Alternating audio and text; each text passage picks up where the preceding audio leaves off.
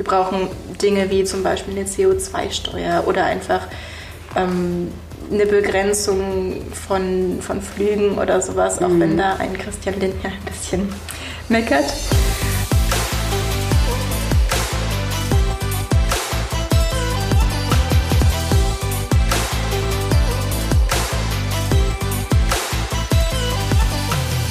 Ihr Lieben, herzlich willkommen bei Gedankendealern, dem Podcast-Format für das Dealen mit inspirierenden Gedanken rund um Familie, Freundschaft, Business, Spiritualität, Reisen, Gesundheit, Nachhaltigkeit und vielen, viel mehr. Mein Name ist Christine, ich bin heutige Gastgeberin und äh, viel, viel wichtiger ist, ich habe eine mega, mega inspirierende Frau heute da. Sie ist Mama von drei Kindern, hat äh, Neurowissenschaften und kognitive Psychologie studiert, hat einen mega erfolgreichen Instagram-Blog, ähm, der gerade in den letzten Jahren, glaube ich, extrem gewachsen ist, aufgrund einfach deiner, deiner Kompetenzen und deiner Ausrichtung, die, wo wir gleich noch mehr drauf eingehen. Du wurdest von den, äh, vom Online-Magazin mit Vergnügen zu den coolsten elf Influencern äh, gezählt, ähm, was ja, faszinierend und toll ist. Und da steckt auch schon so das eine Herzensthema von dir drin, das ist eben Nachhaltigkeit, vor allen Dingen, wie wir das alle ähm, viel, viel einfacher auch im Alltag integrieren können und für uns es auch als Pflicht erkennen. Das ist eine Passion bei dir, so habe ich das zumindest mitgenommen. Und ein zweites Herzensthema bei dir ist bedürfnisorientierte und vor allen Dingen auch achtsame Elternschaft. Du korrigierst mich vielleicht gleich, wenn ich irgendwas falsch sage. Und ja, sie, ist, sie heißt Anna Brachetti, ihr Instagram-Account nennt sich langsam achtsam echt. Also wenn ihr ihr noch nicht folgt, dann macht's ab sofort. Und ja, ich freue mich total aufs Gespräch mit dir. Herzlich willkommen, Anna. Vielen Dank. Ja, ja wie findest du den Namen Influencer eigentlich? Ich finde das tatsächlich in Ordnung. Also mhm. viele wehren sich da so ein bisschen dagegen. Es gibt auch den Begriff Ökofluencer oder Sinfluencer. Aber letztendlich sind wir einfach doch Menschen, die beeinflussen. Mhm. Einfach dadurch, was wir so zeigen, was für Gedanken wir teilen. Und ich merke auch wieder, immer wieder in den Nachrichten, die ich bekomme, dass ich einfach wirklich Menschen beeinflusse. Und natürlich ist das eine große Verantwortung und ich versuche, das eben dann in für mich wichtige Bahnen zu lenken und jetzt nicht irgendwie den neuesten Lippenstift oder irgendwelche Handtaschen zu zeigen, ja. sondern einfach wirklich Themen anzusprechen, die meiner Meinung nach für alle wichtig sind. Ja, total. Und deswegen finde ich den Begriff absolut in Ordnung. Ja. Ja, und ich finde, ich habe vor kurzem irgendwo, hatte ich auch so einen so Post gelesen, ähm, wenn man Social Media macht, dann mach's bitte mit Verantwortung und verschwende deine Zeit dann nicht. Ähm, und ich finde, bei dir ist es total mit Verantwortung und du bist, also das, was ich mitbekomme, ja, aus meiner Sicht, ähm, gehst du da sehr selektiv um, hast Themen, ähm, die in die Tiefe gehen, ähm, die in der Tiefe ansprechen, gleichzeitig aber auch, die du ansprichst, die, die einfach mal auf den Tisch gehören. Und ähm, deswegen finde ich es total cool, dich heute hier zu haben. Ähm, wenn wir mal so ein bisschen über das Thema achtsame und auch bedürfnisorientierte Elternschaft sprechen, ähm, vielleicht wie kannst du es beschreiben, was, was bedeutet das für dich? Es bedeutet für mich vor allem, dass ich auf meine Kinder gucke und mhm nicht einfach sage, das Kind verhält sich so und deswegen muss ich jetzt irgendwie so reagieren, sondern ich schaue, was steht hinter dem Verhalten, was braucht mein Kind jetzt mhm. gerade von mir ich habe kein, kein Schema, nach dem ich reagiere, sondern ich gucke einfach, was passt jetzt in die Situation oder welches Bedürfnis steht eben mhm. hinter dieser vielleicht auch wirklich anstrengenden Reaktion von meinem Kind. Mhm. Ist dann manchmal auch für Eltern anstrengend, darauf dann ja. so zu reagieren und nicht nach Schema F eben zu arbeiten, wie man es vielleicht von den Eltern gesehen hat. Ne? Was, was denkst du, was sind so, oder was siehst du absolut, was sind so die, die größten ähm, ja, Muster, die wir immer noch, oder veraltete Muster, die wir immer, die sich bei vielen Eltern noch durchziehen. Es hält sich immer noch ziemlich hart dieser Gedanke, dass Babys uns manipulieren, mhm. wenn sie schreien.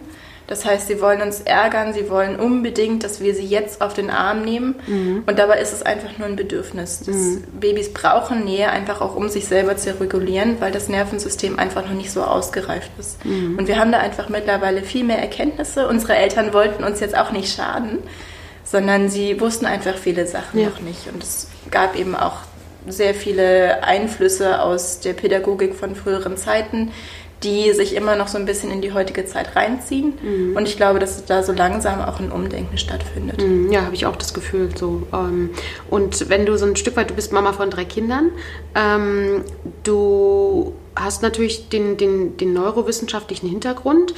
Ähm, Gab es trotzdem was, was du gern, ähm, wo du dich selbst erlebt hast, dass du noch so ein alte Muster fällst, beim ersten Kind vielleicht auch? Kannst du dich da an Situationen erinnern? Ich habe mich auf jeden Fall beim ersten Kind noch mehr so beeinflussen lassen von dem, was ich selber erlebt habe, beziehungsweise dem, was so mein Umfeld mhm. auf mich eingeredet hat. Mhm. Und wir haben es immer mal wieder versucht, ob das Kind nicht im eigenen Zimmer schlafen sollte und haben einfach gemerkt, es ist für uns auch einfach total unentspannt, mhm. weil es nicht klappt, weil das Kind dann aufwacht in der Nacht und dann muss ja schon auch jemand rüber. Also das war uns von vornherein klar, dass unser Kind nicht irgendwo alleine schreien muss.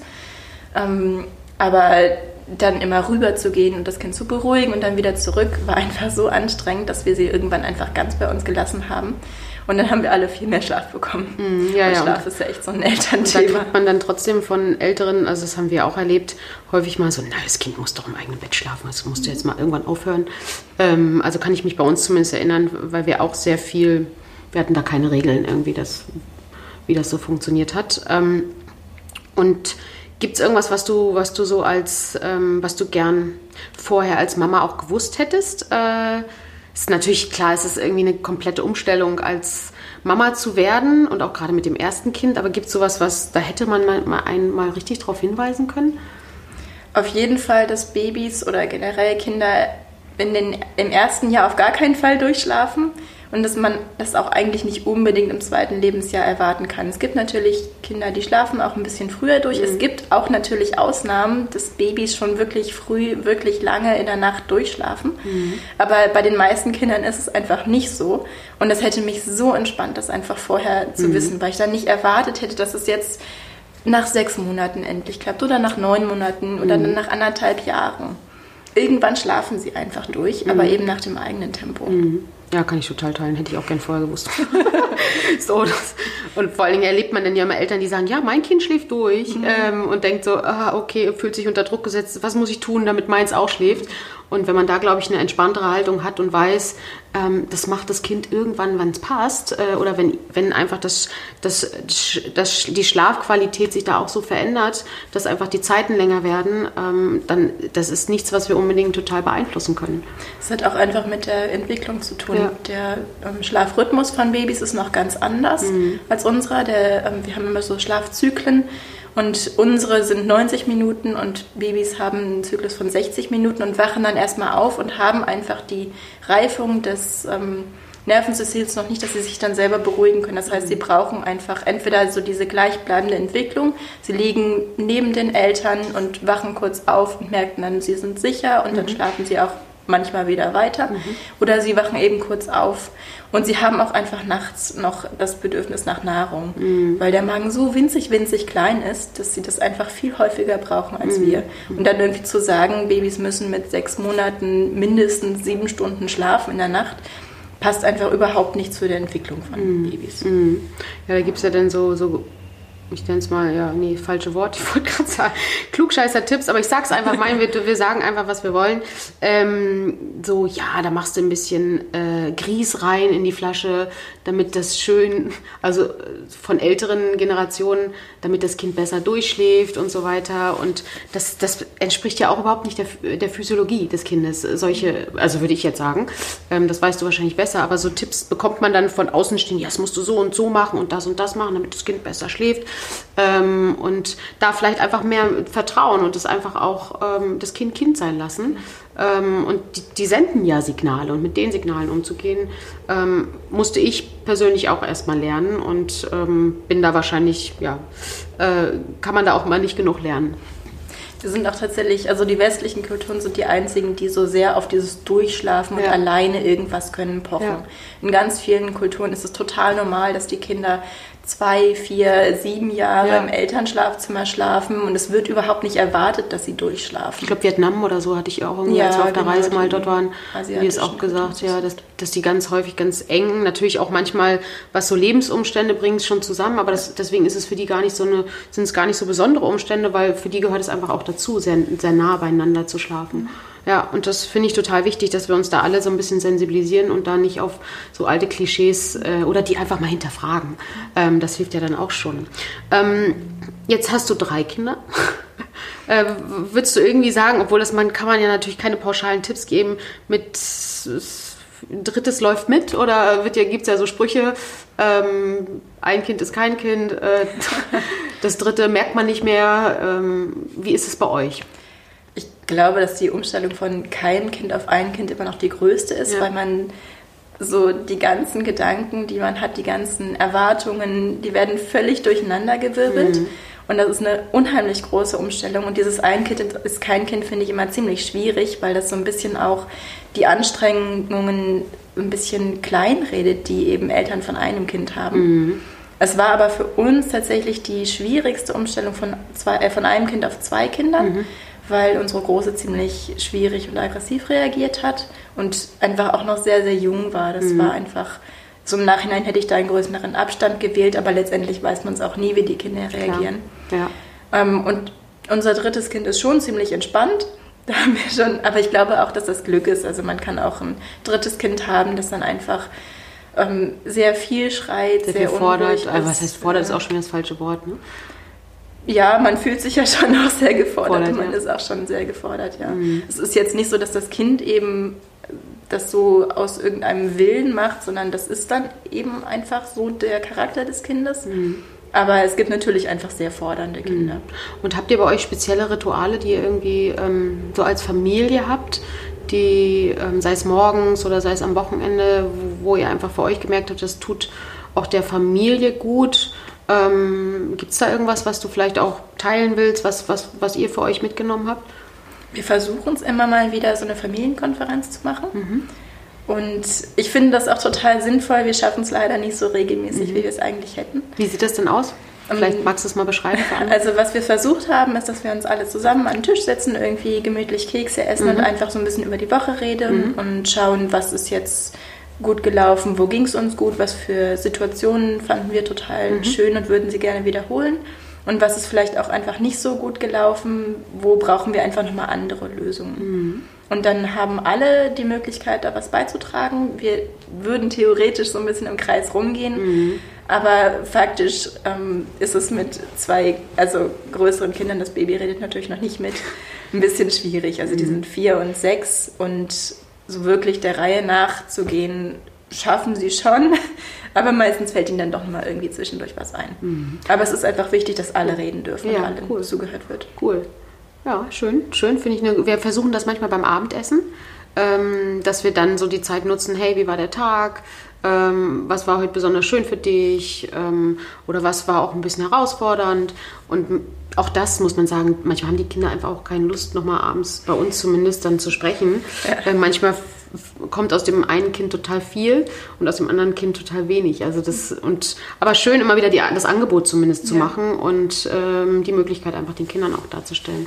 Ähm, jetzt äh, ist bei euch, glaube ich, die Konstellation. Ähm, dein Mann war eine gewisse Zeit, glaube ich, sehr viel gereist beruflich. Jetzt ist er, glaube ich, selbst Unternehmer.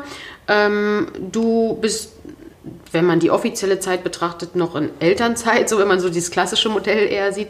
Aber du hast natürlich, gerade wenn, wenn, wir, wenn ich dich so beobachte, zum einen kenne ich dich ein ganz bisschen privat, ähm, aber natürlich auch über, dein, äh, über deinen Blog, ähm, da bist du natürlich wahnsinnig aktiv, auch in den, ich weiß gar nicht, wie lange machst du jetzt den Instagram-Blog? Das hat sich so ein bisschen entwickelt. Also ich hatte am Anfang ein persönliches Profil und habe dann irgendwann angefangen, so ein bisschen längere Texte zu schreiben mhm. und dann wurde es immer mehr und irgendwann habe ich gesagt, okay, ich versuche es jetzt, das einfach professioneller zu machen mhm. und das zum Teil meiner Arbeit zu machen. Und wann war das ungefähr? Weißt du das nur so zwei Jahre? Ähm, ja, so am Anfang meiner Schwangerschaft. Da ja. habe ich angefangen, für den Blog Geborgen Wachsen zu schreiben mhm. von der Susanne Mirau. Mhm. Und dann hat sich das alles so ein bisschen entwickelt. entwickelt ja. Mhm. Ja, und was, was denkst du so, weil du schreibst ja schon sehr, du hast die Texte gerade angesprochen, die sind ja doch nicht irgendwie nur Zweizeiler, ähm, sondern sehr längere Texte. Was, wie viel Zeit investierst du so ungefähr pro Woche, pro Tag?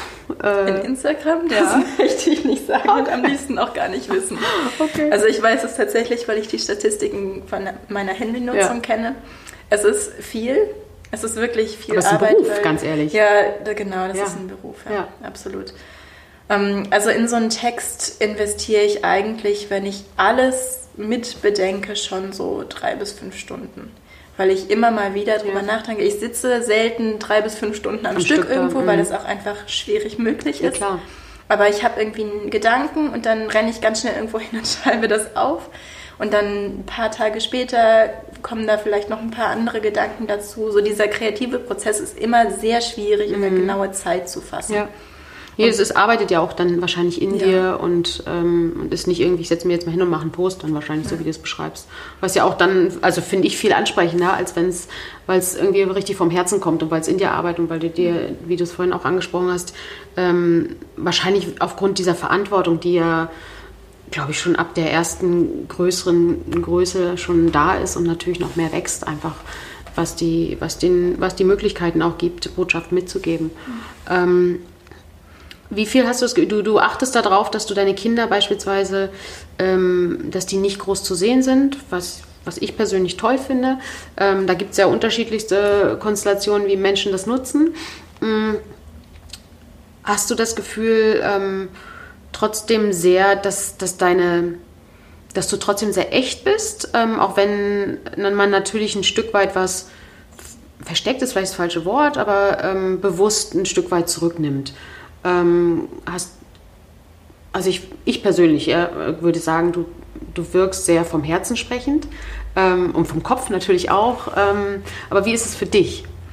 Ich versuche schon so ein bisschen Privatsphäre einfach zu behalten. Ja. Und es geht auf meinem Kanal um mich und um ja. meine Gedanken ja. und nicht um meine Kinder. Also ich versuche meine Kinder nicht irgendwie davor zu führen und zu zeigen, was sie jetzt schon wieder irgendwie gemacht haben, auch wenn das toll ist. Und ich schaue auch gerne Kanälen zu. Ich finde auch nicht, dass jetzt alle Kanäle, die unbedingt die Gesichter der Kinder zeigen, die vorführen, mhm. ähm, sondern es geht einfach darum, was für Situationen man teilt. Mhm. Wir haben auch zum Beispiel ein paar Schwierigkeiten mit meiner ältesten Tochter, über die ich einfach nicht schreibe. Und ja. ich weiß, dass es schon vielen Eltern helfen würde, wenn ich darüber schreiben würde. Mhm. Aber das ist mir einfach zu persönlich. Ich möchte nicht, dass man das von ihr ja. irgendwann noch im Internet ja, lesen kann. Ich. Das heißt, ich teile einfach meine Gedanken und so meine gedankliche Entwicklung und auch einfach die, die Fakten, die ich weiß, die ich mhm. aus dem Studium noch ähm, weiß oder mhm. die ich mhm. einfach mir in der Zeit zwischendurch angelesen habe. Und es geht einfach dann um diesen Prozess, um dieses mhm. Mutterschaft oder mhm. Elternwerden. Mhm. Finde ich, finde ich total, also ja, ich hoffe, dass, also so das für sich, wahrscheinlich entwickelt sich das dann auch, wo man merkt, ähm, das geht mir jetzt irgendwie zu weit, weil ich auch nicht weiß, was es dann irgendwann mal in Jahren für Konsequenzen hat für, für meinen Umkreis. Ähm, ja, finde ich, finde ich auch sehr verantwortungsvoll, ähm, da so sensibel auch ähm, vorzugehen.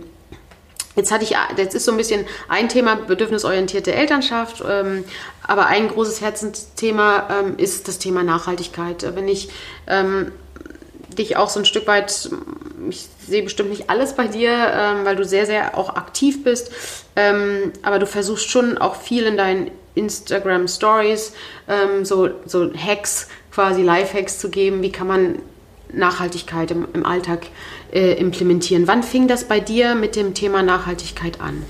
Es hat eigentlich damit begonnen, dass ich mit der ersten Tochter schwanger mhm. gewesen bin.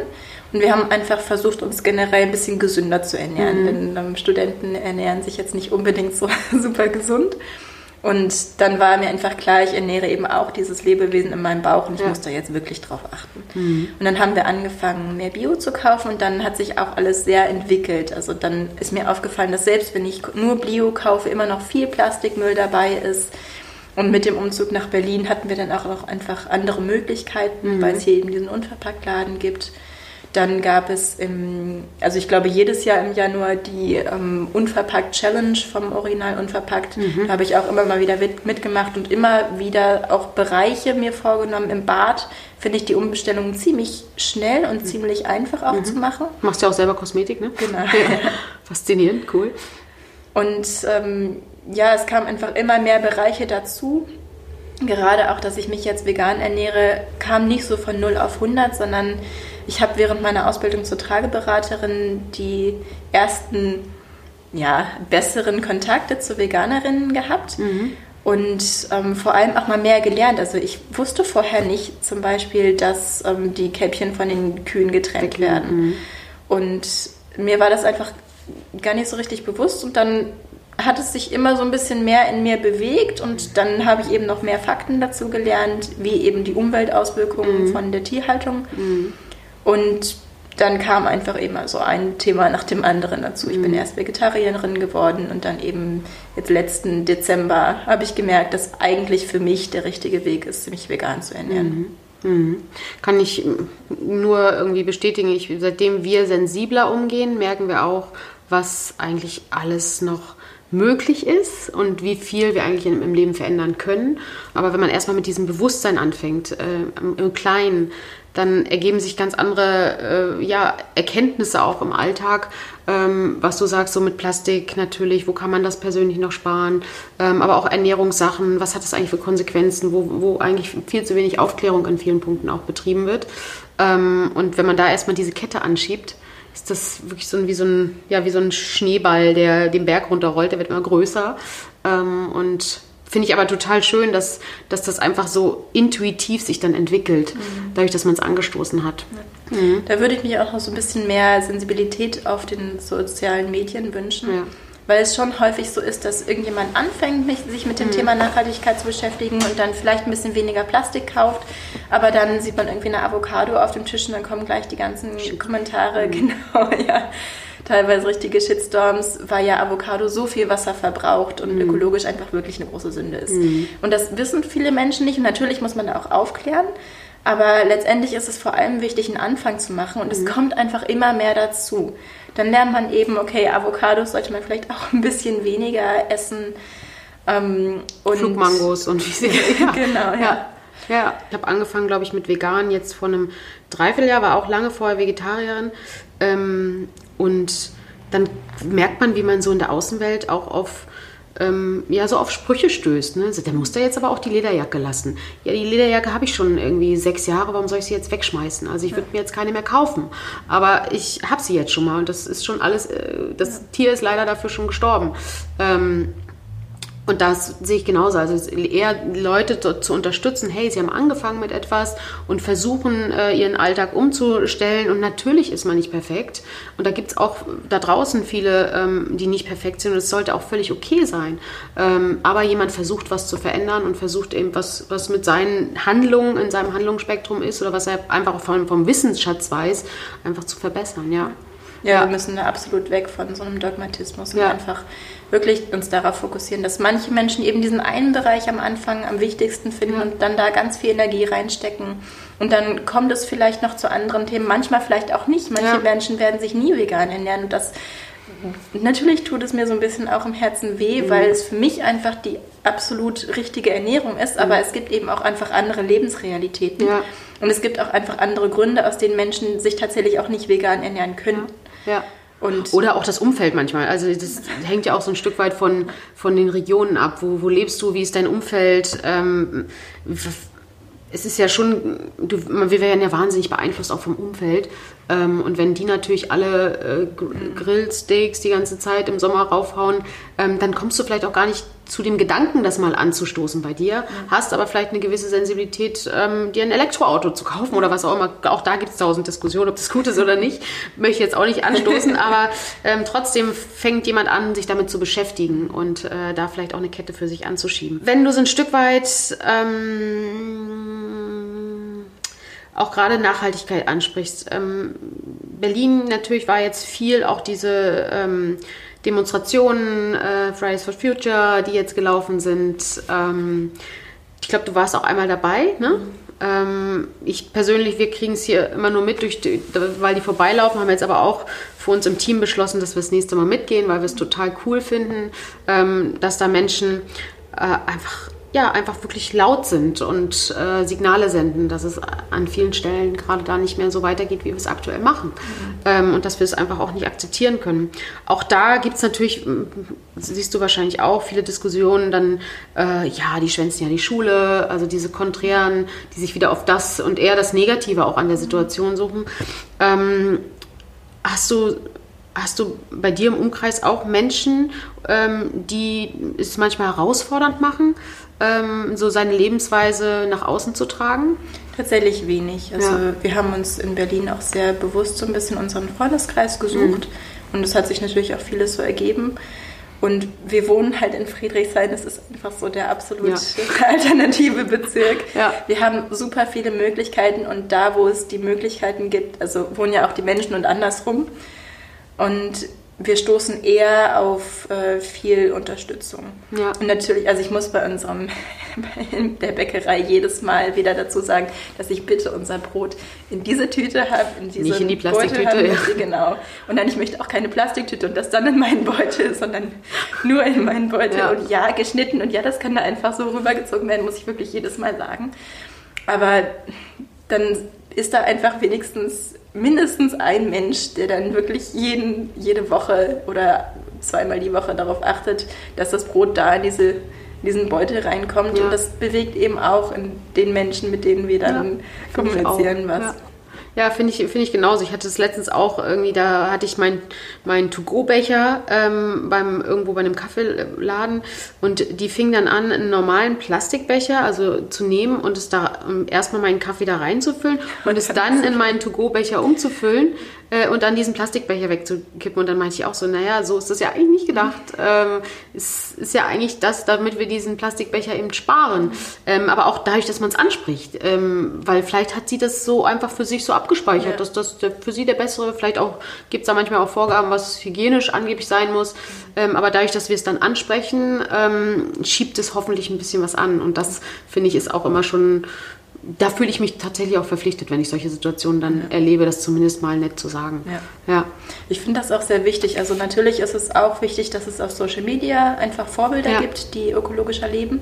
Aber gerade so dieses, da, ne? gerade so diese Interaktion im ganz normalen Leben, dass mhm. ich irgendwie sage, kann ich den Salat ohne Hühnchen haben ja. oder kann ich das ohne Plastiktüte haben oder ich möchte das bitte hier in meine, mein Tuch reinhaben ja. oder eben in meinen Beutel. Ja. Das bewegt natürlich weniger Menschen insgesamt, aber dafür sehr direkt, ja. weil ich ja direkt mit diesen Menschen rede ja. und die können auch mal direkt nachfragen. Und mhm. natürlich kann man das auch auf Social Media.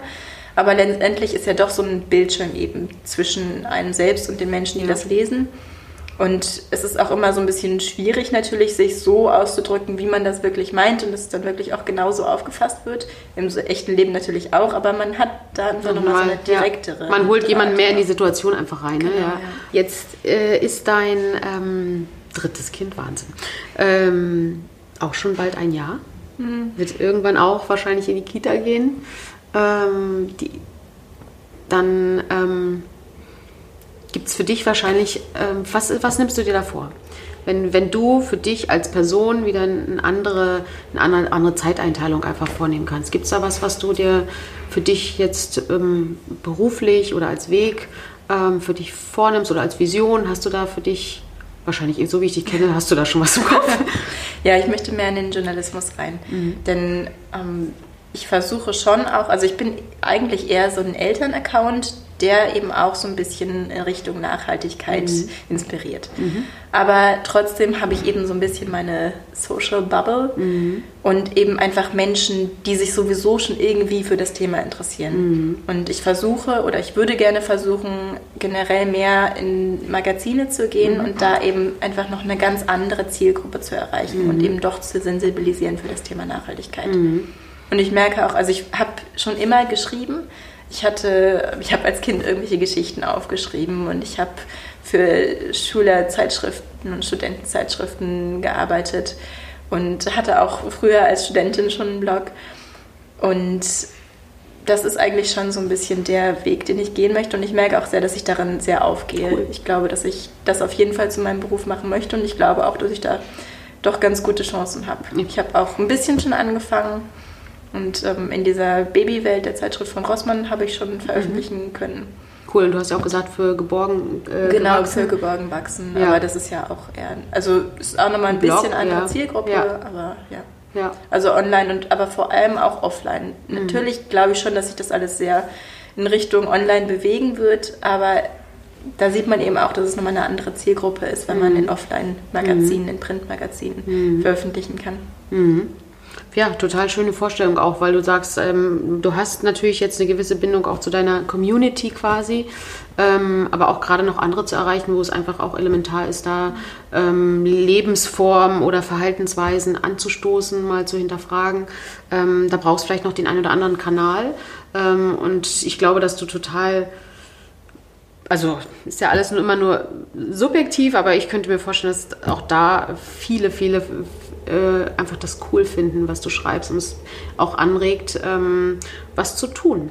Gibt so, ähm, gerade wenn du, wenn du sagst, das Thema Nachhaltigkeit, so drei einfache Sachen, wo man wo man im Alltag vielleicht schon mal was minimal verändern kann, also wo man was einfach ist für den Alltag zu implementieren, die du vielleicht so mitgeben kannst für jeden, der hier äh, zuhört, zusieht, ähm, dass sie vielleicht ab morgen direkt oder heute gleich sagen können, darauf achte ich jetzt?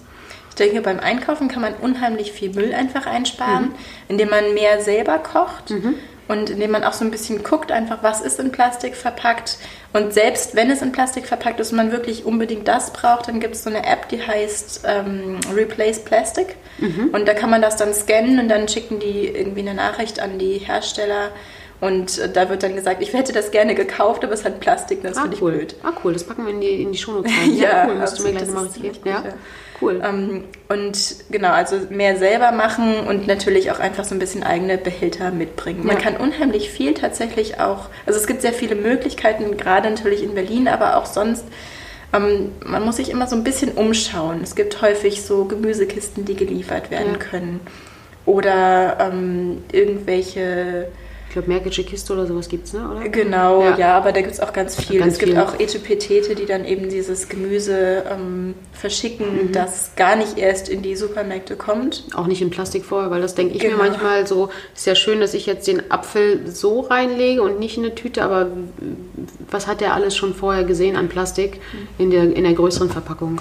Die Äpfel glaube ich tatsächlich weniger. Weniger, aber, okay. Ähm, also generell hat schon vieles, das mhm. man kauft, also Nudeln oder so in Verpackung. Das hat diese Primärverpackung, die man auch sieht. Mhm, okay. Und dann hat es eben nochmal eine Sekundärverpackung, wo das alles so zusammengefasst ist. Ich mhm. meine, dass vieles Gemüse tatsächlich so in diesen grünen Kisten okay. kommt. Okay. Gut, das stimmt. Trotzdem, ja. ja. cool. Also gerade bei Obst und ja. Gemüse schafft man es eigentlich fast immer, fast alles mhm. ohne Müll zu kriegen. Mhm. Mindestens auf dem Wochenmarkt aber eben auch viel in den Supermärkten oder eben im Biomarkt. Mhm. Okay, das heißt einmal die App nutzen? Das, genau, die App nutzen, auf jeden Fall beim Einkauf einfach so ein bisschen sensibler darauf sein, was man eben einpackt, ob es jetzt wirklich die verpackte Paprika ist in diesem Dreierpack oder ja. einfach die einzelne, ja. ob es vielleicht auch einfach nicht Paprika sein muss im Winter. Mhm. Ähm, generell ist eine ein bisschen regionalere, ein bisschen saisonalere mhm. Ernährung definitiv umweltfreundlicher. Und da haben wir auch wieder das Avocado-Thema. Die sind einfach weder regional, ähm, natürlich also irgendwo auch saisonal, ja. aber eben kommen von weiter Kommt her. Von weiter her ja, ja. Und eben leider auch aus vielen Ländern, wo es Wasserknappheit gibt. Ja. Und das ist natürlich schon ein Problem, wenn dann die Avocado-Bäume mhm. zum einen acht Jahre brauchen, um überhaupt irgendwas zu tragen und dann zum anderen eben so sehr viel Wasser ziehen. Mhm. Und die Frage ist auch, wie viel ist dann noch an Nährstoffgehalt dran, je nach Erntepunkt. Ja, Punkt. Genau, ähm, das gibt es ja auch eine Theorien, die das so ein bisschen gerade hinterfragen. Ähm, jetzt habe ich so, so, so, ein paar, zwei, drei letzte Fragen, glaube ich. Ähm, jetzt habe ich bei dir mitbekommen, auch dass du ähm, politisch, glaube ich, aktiver sein möchtest. Auch wahrscheinlich, weil du sagst, du möchtest noch mal ein paar mehr Menschen auch äh, erreichen und ähm, globaler beziehungsweise den Mikrokosmos ein bisschen erhöhen. Wie, steh, wie stehst du so grundsätzlich zur Politik in Deutschland? Hast du das Gefühl, äh, das kriegen wir noch alles hin? Ich hoffe es. Also ich bin definitiv Optimistin. Ähm, ich glaube, wenn es irgendein Land hinkriegt, dann wahrscheinlich Deutschland. Mhm. Ich hoffe dann, dass auch das, also es wird nicht reichen, wenn, selbst wenn wir als Deutschland unheimlich viele Änderungen machen, reicht das nicht. Aber wir haben einfach eine große Vorbildfunktion ja. und da geht es eben dann auch wieder runter. Also wir haben eine sehr große persönliche Verantwortung weil wir einfach gerade als Eltern das natürlich an unsere Kinder weitertragen. Wir tragen es an unser Umfeld weiter. Wir tragen es an, die tragen es auch wieder weiter und wir dürfen auf jeden Fall uns nicht irgendwie nur auf die Politik verlassen, sondern müssen eben diese persönliche Verantwortung Total. auch wahrnehmen. Aber letztendlich brauchen wir einfach wirklich groß angelegte politische Lösungen. Wir brauchen Dinge wie zum Beispiel eine CO2-Steuer oder einfach ähm, eine Begrenzung von, von Flügen oder sowas, auch mhm. wenn da ein Christian Lindner ein bisschen meckert. Ähm, ja, oder auch Begrenzung, was Plastik äh, genau, da auf jeden angeht. Fall. Und das reicht halt nicht, wenn wir dann sagen, keine Strohhalme mehr ja. und also diese kleinen Einwegsachen, die ja. einfach den, den kleinsten ähm, Teil ausmachen, des Mülls ja, ausmachen. Ja. Genau. Den, den, größten Teil macht einfach die Verpackung aus und viele sind einfach mhm. wirklich unnötig. Mhm. Also Obst und Gemüse wäscht man oder man schält es, es muss nicht verpackt sein.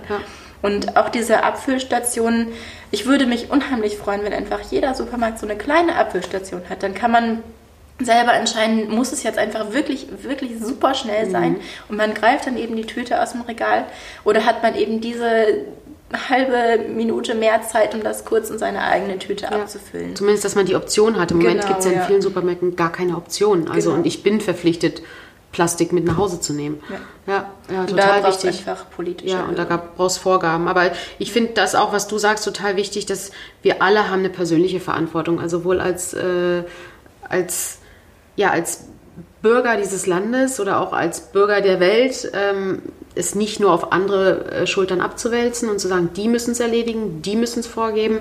Ähm, natürlich gibt es Grenzen, was man in seinem Persönlichen machen kann, ähm, aber klar ist der Effekt, den, den jeder Einzelne erzielt, indem er was tut, einfach nicht zu vernachlässigen. Ja. Ähm, und ja, kann, ja, würde ich gerne noch mehr für aufstehen, gerne auch gemeinsam mit dir, dass da noch mehr einfach jeder für sich ein Stück weit die Verantwortung auch trägt oder noch und mehr. Wir haben das einfach auch unheimlich in der Hand. Also wir wählen einfach ja. die Politiker und Politikerinnen, ja die sich eben entweder dafür einsetzen oder eben nicht. Ja. Und ich glaube auch, dass die Industrie sehr, sehr schnell ist. Also es boomt ja schon sehr, also ja. dieser nachhaltige Markt. Und natürlich ist es auch so ein bisschen schwieriger, dass man einfach den Konsum mit grünem Konsum so ein bisschen ersetzt. Ja. Aber letztendlich gibt es einfach immer mehr Angebote, auch die einfach wirklich nachhaltiger sind. Und die möglich sind. Das und die möglich sind, genau. Ja. Das finde ich auch toll. Also es, ist, es, es, gibt immer Lösungen. Es müssen, wir müssen sie halt fordern und ja. das äh, muss halt aus der Masse auch kommen. Ähm, von daher total, ja. Vielen, vielen Dank. Ähm, gibt es was, was du so als äh, Botschaft vielleicht noch zum Schluss verabschieden möchtest, wobei jetzt gerade so viele Botschaften einfach auch drin waren, aber gibt es noch irgendwas, wo du sagst, das, das möchte ich gerne noch mal so als Schlusssatz sagen? Also was ich mir einfach wünsche, und ich weiß, dass Achtsamkeit auch gerade so ein bisschen ein Buzzword ja. geworden ist, ja. aber ich wünsche mir einfach mehr Achtsamkeit im Umgang mit uns selber natürlich auch, mit der Umwelt, mit den Tieren, mit unseren Kindern. Und ähm, dass wir da einfach generell ein bisschen reflektierter an viele, mhm. viele Themen rangehen. Denn mhm. wenn wir einfach uns selber immer so ein bisschen hinterfragen und einfach auch sehen, was für eine Macht wir haben, dann können wir einfach wirklich was bewegen. Ja, schönes Schlusswort. Toll. Vielen, vielen Dank, Anna. Ähm, mir hat es mega Spaß gemacht. Ich hoffe für euch, ähm, was heißt hoffen? Ich bin mir ziemlich sicher, dass ihr für euch ein bisschen was mitgenommen habt. Guckt, dass es nicht nur ein Gedanke oben im Kopf ist, sondern dass ihr was draus macht, dass ihr aktiv seid, dass ihr andere inspiriert und ähm, damit so in die Fläche geht. Ich danke euch, ähm, wenn euch die Folge gefallen hat hat, ähm, dann gern bewerten und wenn euch der Kanal gefällt, gern abonnieren, ähm, damit wir da bei euch dranbleiben. Vielen, vielen Dank. Macht's gut. Wir packen Infos äh, zu dir, aber auch, äh, was du gerade zum Schluss auch nochmal zu der App gesagt hast, packen wir in die Show Notes. Da könnt ihr nochmal nachlesen. Macht's gut und bis bald.